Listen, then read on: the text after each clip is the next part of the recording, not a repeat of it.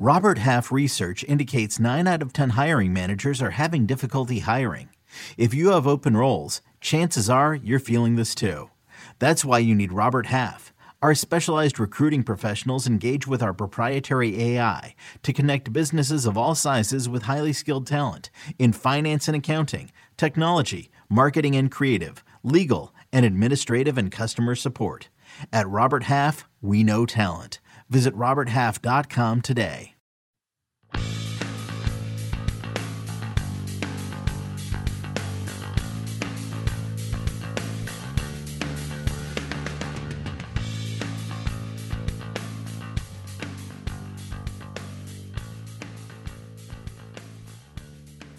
Okay, welcome back to the First Cut Podcast. My name is Kyle Porter. I'm here with Mark Immelman. Mark, it's really hot uh, where you are, where I am. It does not feel like fall golf uh, has started taking place. Is this just an ex- an extension of summer golf? What's going on? I don't know, man. This is fall in name only. Fino is my new term for this. I, it, it's ridiculous, man. And uh, the cool thing about the thing, though, um, we had the Greenbrier last week, and I was part of the call you saw some changing in the leaves there in White Sulphur Springs, but the temperatures were still hot and sticky. Yeah.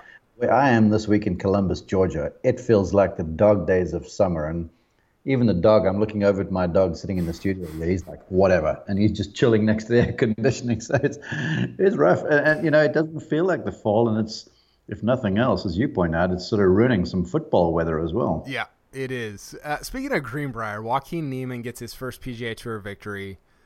I was super impressed. You know, he he is somebody that I've kind of been on. Uh, me and Chip have talked about him a lot because uh, everybody brings up like the, you know, like the Justin Thomas and the Jordan Spieth and and and, and even somebody like Bryson, and you're like, oh, these young stars, and it's like, well, I'll give you somebody who's like a, an actual young star. This guy's 20 years old. I mean, the list he joined of guys that have won on the PGA Tour before turning age 21 is a joke. It's Seve, it's Rory, it's Tiger, it's Phil. I mean, it, it, it's an unbelievable list. What was your big takeaway from Greenbrier over the weekend?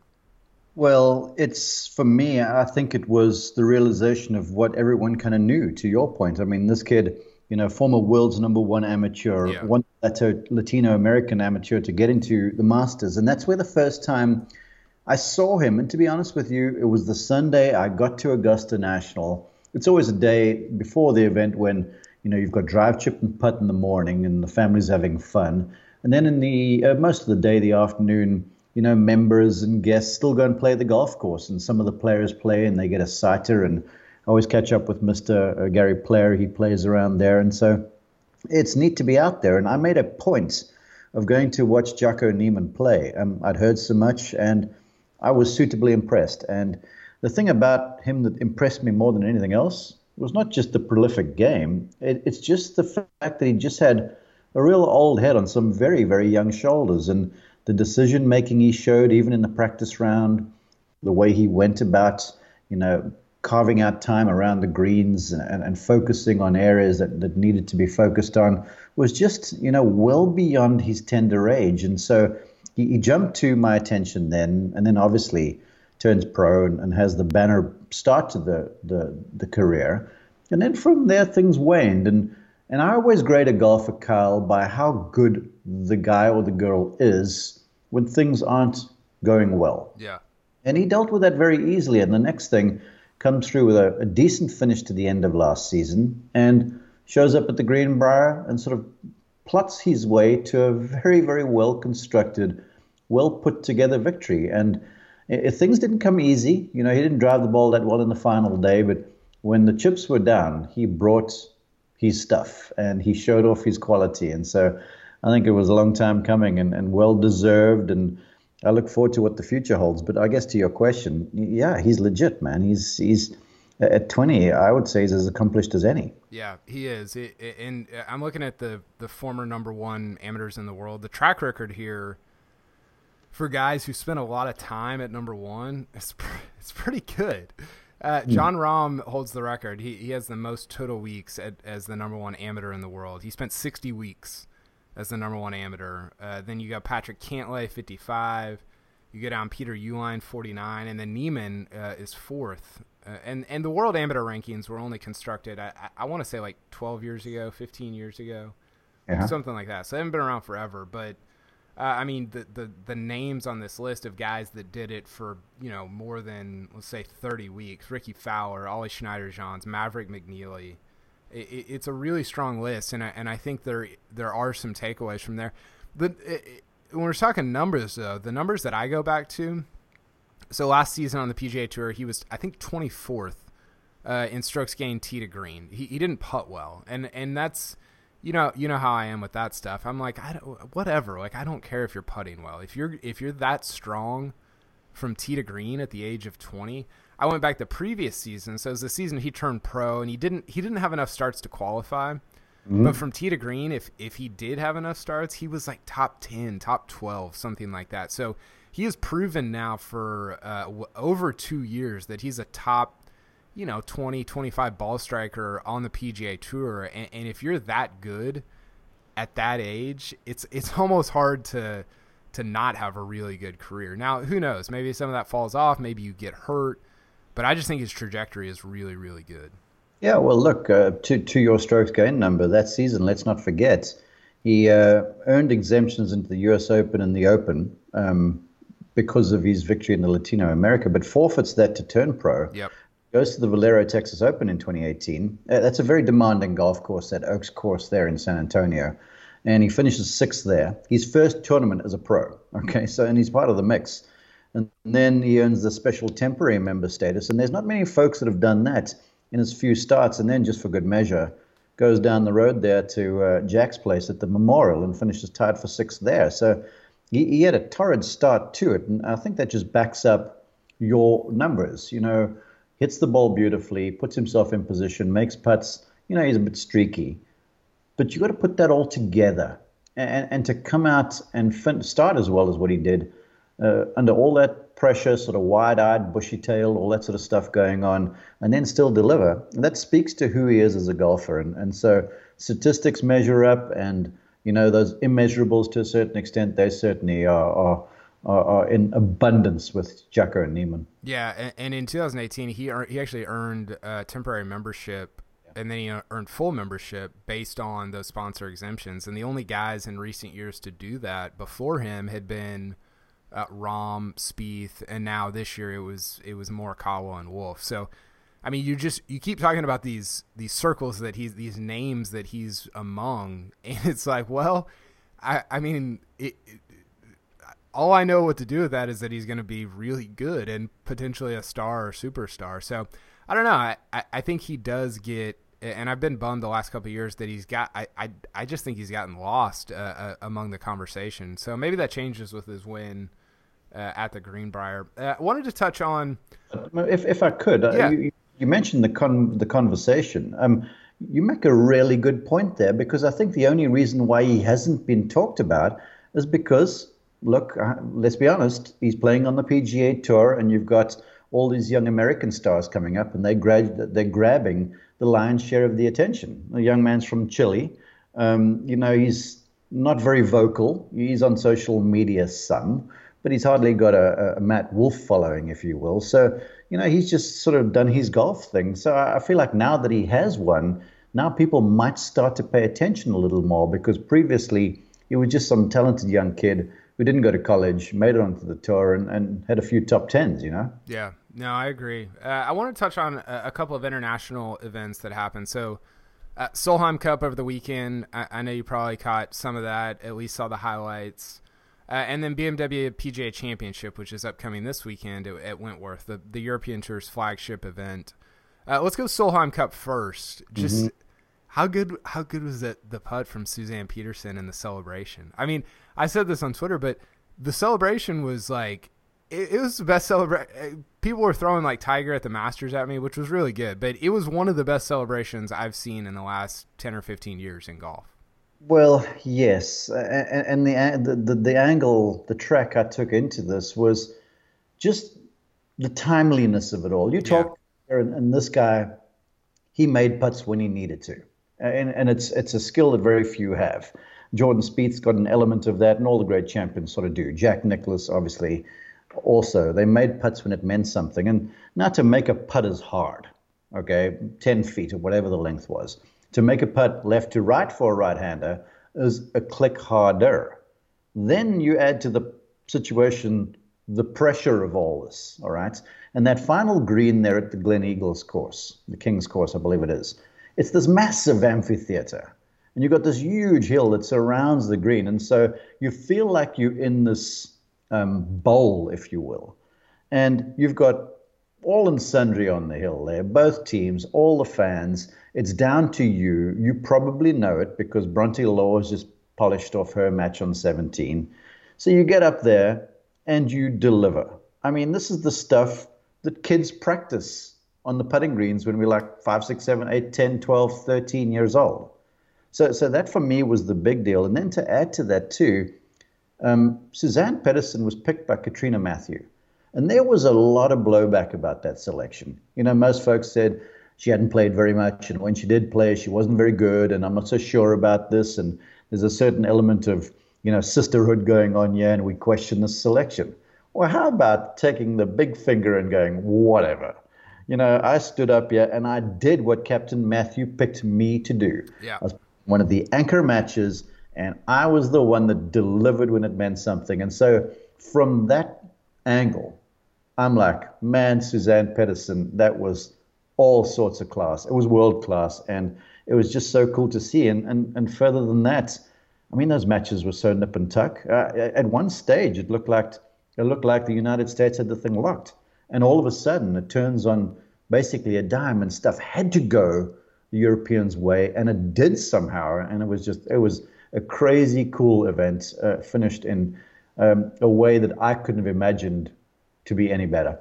Yeah, I think one of the big takeaways from me is just just more team events, man. Like the team stuff is I mean, I find myself every May with the college stuff. You're like I I don't know who's on, you know, uh, Washington State. I don't know who plays golf there, but I'm in. Let's watch it because there's so there's so much emotion and there's it's just I don't know. I I think it's awesome and the Solheim Cup is great. Uh, I, I did see people joking that Julie Inkster should be the captain for the Ryder Cup team, which may have gone better for the Ryder Cup for the men's Ryder Cup team than it has in uh, some of the past years. Not all of them, but some of them. Um, I just love that stuff. I think it's phenomenal, and you know, we we could talk for hours about just uh, the the players that really kind of rose to the occasion, and and then the players that didn't. I I, I don't know. It, it was it was a really cool event. Had one of the best endings, maybe the best ending, other than Tiger winning the Masters of 2019. Mm-hmm. And uh, I thought it was pretty great. Although I must say this too, you speak about the team environment, and I'm a college coach also, and and then we've talked about that Palmer Cup that I was the yeah. captain slash coach of the international squad, and you know, it, it, was a bit, it wasn't like a finish on the last green that we had to win the international team. You know, there were people finishing at different times. But I'll tell you this much it is hard, okay? It is difficult to put together your lineup. It's certainly difficult before that, even to make the captain's selections. Everyone's like, well, the captain needs more picks. I got to tell you, captain, it, it, picks are hard, man, and because you only you can only be wrong yeah. If you pick someone and they play well, he's like, okay, well, that was expected. Yeah. If you pick some lemon, uh, you know, you've got to live with that sort of thing. And so lining up that team in order for the final day and you speculating and you pontificating and you're like, well, this and that and who might play here, it, it, it's a tough gig. And, and so to the Julie Inkster thing, to all the captains, I mean, I've got so much respect for them now. Previously, I would always be, well, the players just have to go out and play, which is the truth in the end. You know, players have got to go and play well, win their match, win their points. But setting them up in the right order, uh, that that is challenging. Yeah, for sure. Um, I did read. it, it is funny because you, you talk to players about some of this team stuff, and they just, I mean, they they are never more nervous than they are during team events. I read this piece from Sean Martin today on Webb Simpson talking about the President's Cup he said the President's Cup, and I think it was in Australia in, in uh, 2011. Is that right? Yeah. Mm-hmm. yeah. In Melbourne. And he said that's the most like the first tee, and and you know we think about the President's Cup, and you're like, yeah, it's a big deal, but it's not like we don't view it. I think the same as like a major or like the U.S. Open or I, I don't know, and maybe we should, but we I don't think we do. Mm-hmm. And and Webb said like that's by far the most nervous I've ever, ever well, I don't know if he said by far, but he said that's the most nervous I've ever been because of how many people there are. Because it's not just you; it's like all this other stuff going on, and I don't know. I, I think I think the team event stuff just brings emotions and different things out that you don't normally get at, at a golf event the way that we watch them. So I am uh, I am all for all the team play that we can get. Hey, the the expectation sets anyone up for a fall. Okay, and, and when you go there and then you've got your country's flag on your chest. Yep.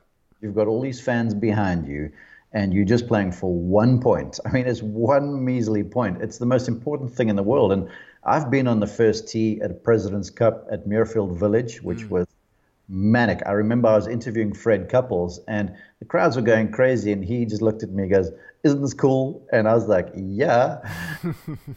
nervous. And he sort of smiled and he goes, Heck yes, I'm nervous. I mean, me, the guy holding the microphone, I wasn't even I, I was nervous and I wasn't even hitting a shot. Yeah. And you mentioned Webb quickly just to close the tur- you know tie the bow I guess at Gleneagles in the Ryder Cup. Remember his first tee shot off that first tee with all that pressure with a fairway medal, popped it straight up in there and the thing went like 100 yards down the fairway. Yeah. I mean that that pressure and the expectation and all of these again the immeasurables they just ramp up the pressure to the biggest extent. And so I feel like, to your initial observation, it's got to be measured in the same way as what the major events are. Yeah, for sure. For sure. Uh, okay, we're going to talk a little BMW PGA Championship. We're going to give our uh, Sanderson Farms picks, but first, we're going to take a break. Survivor 46 is here, and so is On Fire, the only official Survivor podcast. And we have a twist this season. The winner of Survivor 45, Dee Valladares, will be joining us every week. We're going behind the scenes of the biggest moments, the how and the why things happen, and the strategy and analysis you can only get from someone like me, a Survivor winner. Listen to On Fire, the official Survivor podcast, wherever you get your podcast. Hello, everyone. It's Micah Richards here. You might have seen me on CBS working on their Champions League coverage over the last couple of years. I wanted to tell you about an exciting new podcast that I've been working on. It's called The Rest is Football. It's me, alongside Gary Lineker and Alan Shearer, two absolute legends of the game. The show combines topical debate from the world of soccer along with outrageous tales from our careers. And I mean, outrageous. Just search The Rest is Football wherever you get your podcasts. All the best from Big Meats. Okay, Mark, I got two things on BMW PGA Championship. First, I saw this stat today, and I want I want to see if you can get it right. So I got this from Justin Ray over at 15th Club, uh, the best statistician in the game. Um, there's no chance I'm getting this right, brother. If you team me up with that, there's zero chance. the only this is this is incredible. I can't believe this is a real stat. The only player in the in the current top 50 in the world to not miss a cut worldwide in 2019 is who? I, mm-hmm. the hint is that he's playing in the BMW PGA Championship. Francesco Molinari. That's a good guess, but but no, that's not not correct. Okay. Well, uh, I was going to go Justin Rose, but he missed the cut in the Masters, and yep. I'm smarting about that one. Yep. And, and Rory missed a couple because we've covered him so much. So you've got me. What is it? Tommy Fleetwood. Ah, yeah. Oh, look, I don't. Well, we've spoken about this guy before, man. He just flies under the radar. Yeah, he does. Like it's crazy. He shouldn't. Well, it doesn't make sense. Yeah, he doesn't. He, he doesn't win a ton. You know, it, it's a little I, I think the easy comp is like Rickie Fowler, right? So Fowler is like top 10, top 10, top 10, top 20. He has a bad week, it's like top 40. Uh, and especially during his good stretches, like he just doesn't miss cuts. And that's sort of how Fleetwood is, but they also don't win. Um, but yeah, I mean, he's look, Fleet, I'm I ride for Fleetwood. He's awesome, and uh, that's a really impressive number to to go the places that these top players have gone in 2019 and to not miss a single cut. That that's that's a real thing, and I think it's more meaningful than than probably a lot of people give it credit for. Well, you ask a lot of people, and you're speaking cuts made now. I don't know the number, but it is, it is astronomical. You talk people about Tiger Woods, and you'll hear the 15 majors and the 80 plus tournament victories. You talk to all the players, yeah. and then you ask them, "What's the most impressive Tiger Woods record?" Yep. And they all talk to you about consecutive cuts made because it's stupid. It's like in the 300 plus. Uh, it's absolutely ridiculous how many cuts he made in a row, and and that's you're going to be doing so many things right for so long. And, uh, and not just the play, the longevity of it all. So making it through a season, um, playing in different sides of the pond, playing in different conditions, different golf courses. And that, that, that's a pretty cool stat for Fleetwood there. Yeah, it, it is impressive. Uh, the other thing I got, we haven't talked about this. I want to give you the floor, give you your stage, give you your soapbox here. All right, there we go. Rory beats Brooks, PGA Tour Player of the Year. It came out, I, I think it came out like right after we, or maybe the day after we did our podcast last week. So we haven't discussed it. Um, but there was a lot of, a lot of consternation, a lot of hoopla around uh, Rory beating out Brooks for PGA Tour Player of the Year. So the floor is yours, Mr. Immelman. Um, what would you like to say about this this uh, happening? Well, my response to everybody, because I've gotten a bunch of social media blowback. I, I, think I said so on the podcast. I knew it was coming when I said to Chip, I'm like, don't go to sleep on McIlroy. He's got Brooks in a number of categories. The only one he didn't was in the four major championships. Yep. He's won at a canter in Canada, um, played beautifully in difficult conditions to win the Players' Championship, which is, with respect to all the others, the strongest field in the game. And then, uh, then of course, wins the FedEx Cup. And my takeaway from all of this was the PGA Tour players who vote for this, they pay attention to all of the numbers because we live in an age where folks are looking at your strokes gain met- metrics. And when they look down the list to find their name and they click on to strokes gain tee to green and they see McIlroy up there, and then they click on and they see McIlroy, oh goodness, he's 24th strokes gain putting now. That's an improvement from somewhere in the hundreds where he was the season before. And then they start to look at that, and that sits in the back of their head. And then, of course, we live in a FedEx Cup era. And all the players now, all the youngsters, it's about the playoffs. It's about majors. Don't get me wrong. Don't get me wrong. But it's about the playoffs. And you go there and you win the FedEx Cup. You know, kind of the the ultimate prize. I think the PGA Tour calls it. Eh, fifteen million dollars. There's a whole lot of benefits that go alongside that. And what he did is he was head to head with Brooks in the final group at East Lake you know, I think that was sort of the exclamation point on his season. And and I had thought initially that if he wins the FedEx Cup, uh, he may spark some conversation, but it was still Brooks to be had. But then when I started to look through the numbers, all of the numbers, he was better than Brooks. Uh, it was just Brooks was a major championship beast.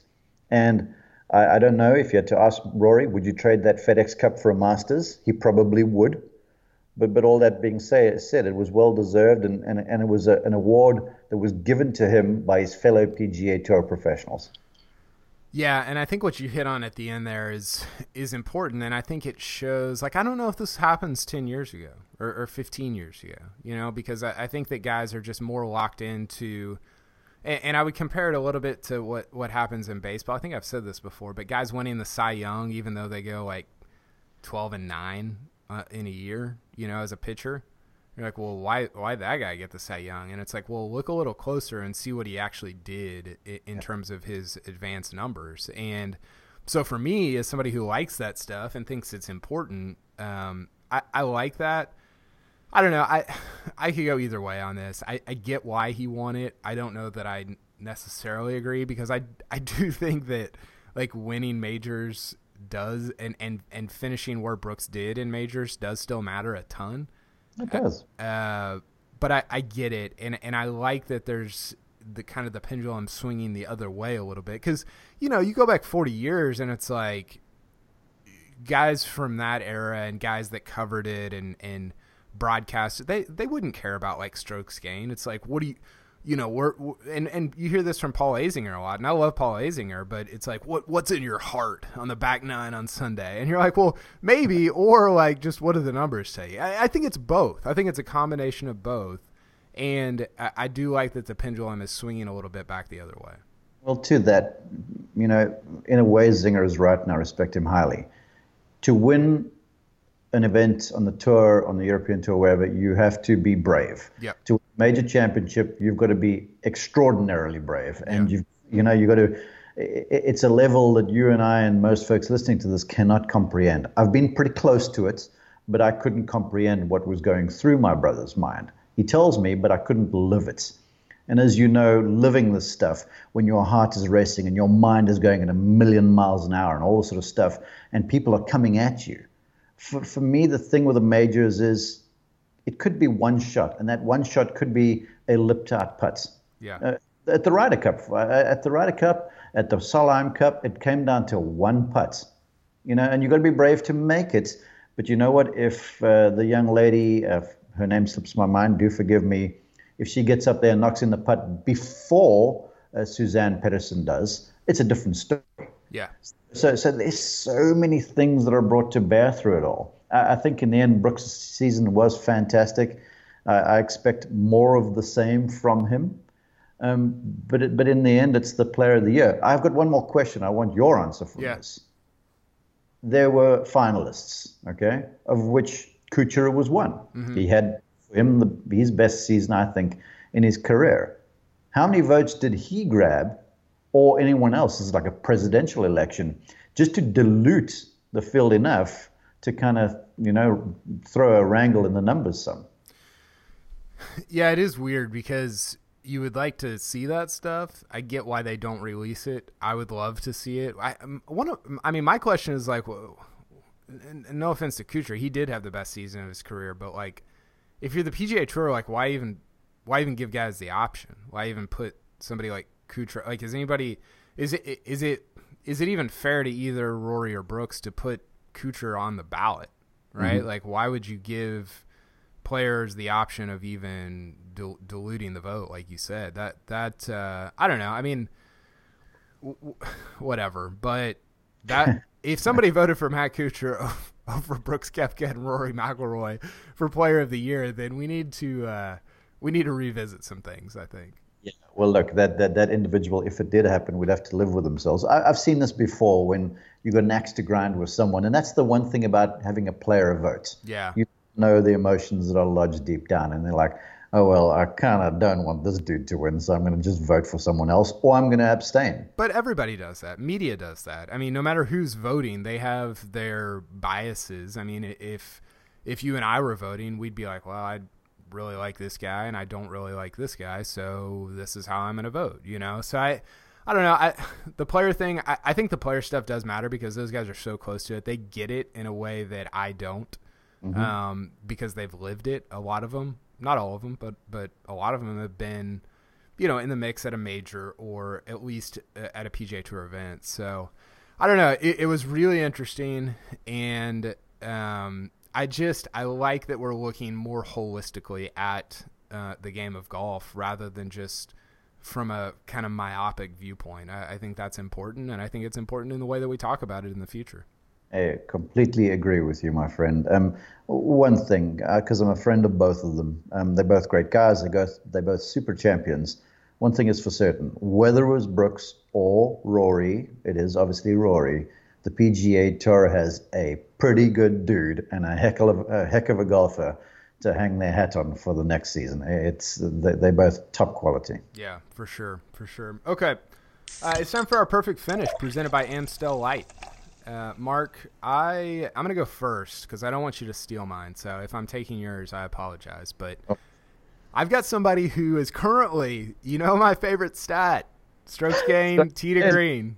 Go. currently leading the PGA Tour after one event of the season in strokes gained from tee to green. Scottie Scheffler, hook 'em horns. He played... Oh, stop, man! Would you one day you need to choose someone that's not from Oklahoma or Texas? he, uh, He played great at Greenbrier. I think he finished T7 or T11, something like that. Uh, I, I, think him winning, you know, I, I don't know if he's a, I don't know if he's a superstar. He was good in college. He was never, he was never like the Morikawa, Wolff Hovland kind of mold. Uh, but he was really good on the Corn Ferry Tour last year. So I, I don't know. He he's I think when when we talk about some of these guys, he's a little older than some of them, but I think he flies a little bit under the radar in a different way than than you know when we're talking about Joaquin Niemann. But I don't know. I think him winning a, an early fall event and really kind of getting into the the flow of things on the PGA Tour, I think that'd be pretty cool. So that's my perfect finish for this weekend at Sanderson Farms. I like it. Um, I, am going to sort of be romantic again. You know, I tend to want to do that when it comes to the stuff. And my Kyle Westmoreland thing for the Greenbrier didn't pan out so well, but I was romantic nonetheless. Um, going the college route as well. And there's a guy in the field who went to college in Mississippi, granted, wasn't in Jackson, um, Braden Thornberry, who is a stud. I mean, this dude can really go.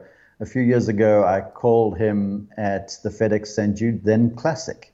Finished top 10, and he just plays the game his own way. He's from Memphis and obviously now playing in a, a big event now. It's a 500 point event, this uh, Sanderson Farms Championship, the FedEx Cup points. So here it goes, because he can bash it off the tee, right? He's in contention. The 15th is a drivable four. He hits driver on the green, makes an eagle there that propels him to a super fast finish because he was in the mix and, and, not leading at the time. So he goes with the eagle there and a couple quick birdies, posts a score, and wins by one to get his maiden, maiden PGA Tour victory in Mississippi where he went to college. So that's my perfect finish. I like that. That's a good one. That's a fun one. We're going to talk a little bit more about the Sanderson Farms, but uh, that's been the perfect finish brought to you by Amstel Light. At the end of any round, you know what the perfect finish is. It's in a nice bottle of Amstel Light. Uh, Mark, uh, one thing before we get to our picks, uh, we'll, we'll, skip the Cam Champ or the Camera Champ stuff, um, just because he'll be talked about a ton this week. But so I've been waffling too much, is yeah. yeah, yeah, that too for me. Um, Akshay Bhatia, 17 year old, just played in the Walker Cup. He's been a, I don't want to say a household name. He's not a household name, but he's been a big name in golf circles for the last couple years. Uh, he's played in some PGA Tour events as an AM, but he's turning pro this week as a 17 year old. Signed with Callaway. What, what are you've been you've been closer to this stuff in terms of like really young guys turning pro and and just what all that looks like. What are your feelings and thoughts going into his uh, kind of the start of his professional career here? Well, look, he's a bit of a social media phenom, first off, uh, which I think is why he's getting so much attention. I mean, I look on Instagram and the guy's got over 38,000 followers, which you know, this this is a high school golfer who, hasn't been to college, is foregoing college to turn professional. Um, so there's a little of that on the go, so a lot of expectation. I've never seen him play. I've I've seen footage. I've talked to George Gankas, his golf instructor, and so as a result, there's this cult kind of following around him. Obviously, he can play. You, you, you don't win by accident. He's had some really good victories, and he played at the uh, USAM, played pretty solid out there. He can hit it a long way. Um, my, my only question for Akshay is being so young, because I've been around young guys who turn pro. It's a big step from uh, amateur golf to professional golf. And it certainly is a big step from amateur golf to the PGA Tour. That, that's a different level entirely. So, so it's not the hands and feet of it for me, you know, what the physical skill is, because he's got that in buckets. It, it's how do you deal with the off course stuff? You know, what, what happens after the round, the aftermath, if you will. Uh, we saw it with Cameron Champ. We were going to talk about him. You know, he comes out, was okay in college, wasn't a world beater, but then wins early. He busts it off the tee like Bhatia does. And the next thing he's on covers of magazines and there's all this other sort of stuff on the go. And that's tough to handle. Um, yeah. you know, winning is hard, but dealing with that other stuff, that's something that nobody can prepare you for. And you've got to have a certain emotional quotient about you. And so uh, Akshay, he's a good golfer, man. He can hit the thing. He really can. He's, you know, made a cut in the web.com tour and, and finished down the field some. Missed the cut at the Valspar earlier this year. Um, so he's got he's got the game. I'm just keen to see how, at such a tender age, he was born in January in 2002, for Pete's sake. I mean, how does he deal with all of the attention that is going to be heaped on him if he does, in fact, play well? He was born in January 2002.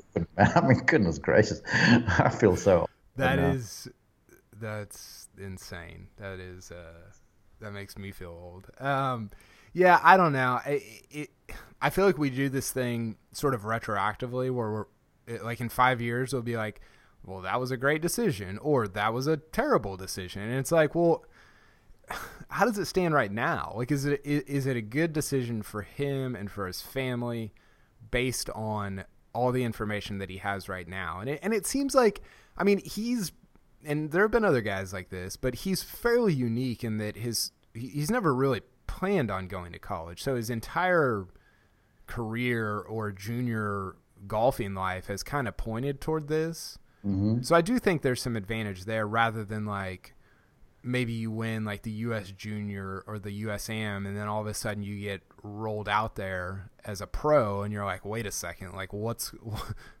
where's the tee box at? You know? Um, so I don't know. I, I I think it's probably a pretty good decision for him just because he's been thinking about it and pointing toward it so long. But you know, time will tell if he's if he's successful at it. And if he's not, that doesn't necessarily mean it was a bad decision. It just means you know maybe he wasn't good enough to make it.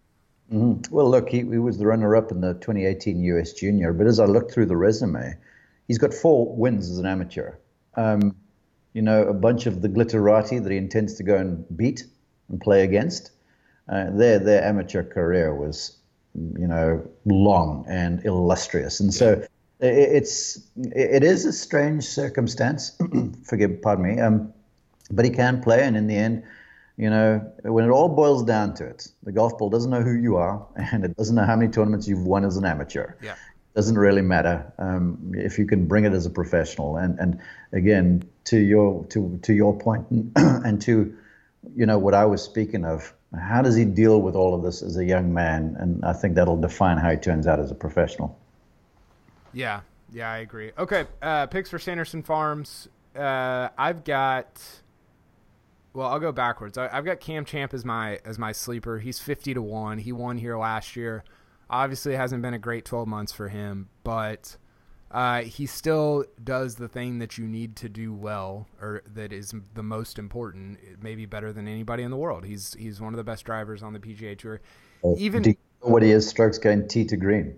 Yeah, he was sixth last year. I looked that up, but his strokes gain everywhere else was and really, really bad. Like he was outside the top 150 in pretty much everything else. So one forty second strokes gain tee to green, and he's lost on the PGA Tour strokes gain around the green. He's yeah. gonna have to find a little form. Yeah, it's not great. Uh, and then top 10, Joaquin Niemann. Uh, I think I have a 20 week streak of picking the tournament favorite as my lock for top 10. So no surprises there. And then uh, Brandt Snedeker is my winner. He his name kind of stood out to me a little bit um, as I was as I was kind of looking over this field. Uh, he he's I think he's got like two top tens in his last three starts. Been playing pretty good golf, and you know this is a course where at least last year and traditionally putting has been more important than like for the winner than at a, a traditional PGA Tour event. So I think Snedeker gets uh, an early season win uh, on the PGA Tour. I like that. Now, look, let's be honest with each other. I, I wasn't very sharp at the stuff last week. I picked Keegan to win, and he played pretty well. Uh, I said some players to watch were Kristoffer Ventura, who had a shock at the starts, uh, and then. And then there, you know, I think I mentioned Sungjae Im, and he was pretty solid. So I'm going for a top ten. I'm picking Im again. He's the highest ranked player in the field, and he looked pretty sharp out there at Greenbrier. So the game is there. So I'm saying Sun, Sungjae Im is a good top tenner. My sleeper, I'm going with Braden Thornberry. Um, he, he's going to turn a few heads of this, I'm convinced. Um, and then winning this week, I, I'm a big one for opportunities. And I feel like golf is the ultimate game of recovery and opportunity. And if you can give yourself as many of the latter as possible, you're going to have the leg up on your competition. Now, Corey Conners led the PGA Tour in greens in regulation last year. I know it's not stroke gained approach, but he's hit the ball on the green a whole bunch, over 70% of the time. And he is just an assassin from tee through green. So he was a part of the mix last year. but for a frenetic finish, he may have won. So he likes the golf course. He's a greens and regulation machine. Made it to the Tour Championship. So I'm going with a Canadian. My only concern is the temperature. So I'm not so sure someone from north of the border Mississippi. This event's a month earlier than what it was last year, and that's a big deal for the golf course. Now it's set up, and obviously how it's playing and the temperatures and such. So I'm picking Conners, but the temperature will be an issue. Mark, I'm going to read you the top 10 on the PGA Tour last year in strokes gained tee to green. Uh-huh. Number one, Rory, JT, Hideki, Adam Scott, Patrick Cantlay, Paul Casey, Ben An, Dustin Johnson, Corey Conners. Hey! Hooray for me. Jon Rahm. he's, he's super underrated as a ball striker. He's really good. He is really good. He's really good, and he's he's won on a difficult golf course in the Valero Texas Open. Yeah. That course, man, you have got to hit it around that place. Yeah. And, and and he finished that thing. So he's shown he can finish. For sure. Okay, great stuff, Mark. As always, uh, had a blast and uh, enjoy the golf this weekend. A lot going on. BMW PGA, Sanderson Farms. Uh, hopefully, some team events that I can watch online somewhere, and we will we'll talk again soon. Yeah, you stay in the air conditioning, buddy. Thanks, Mark. Talk to you later. Bye.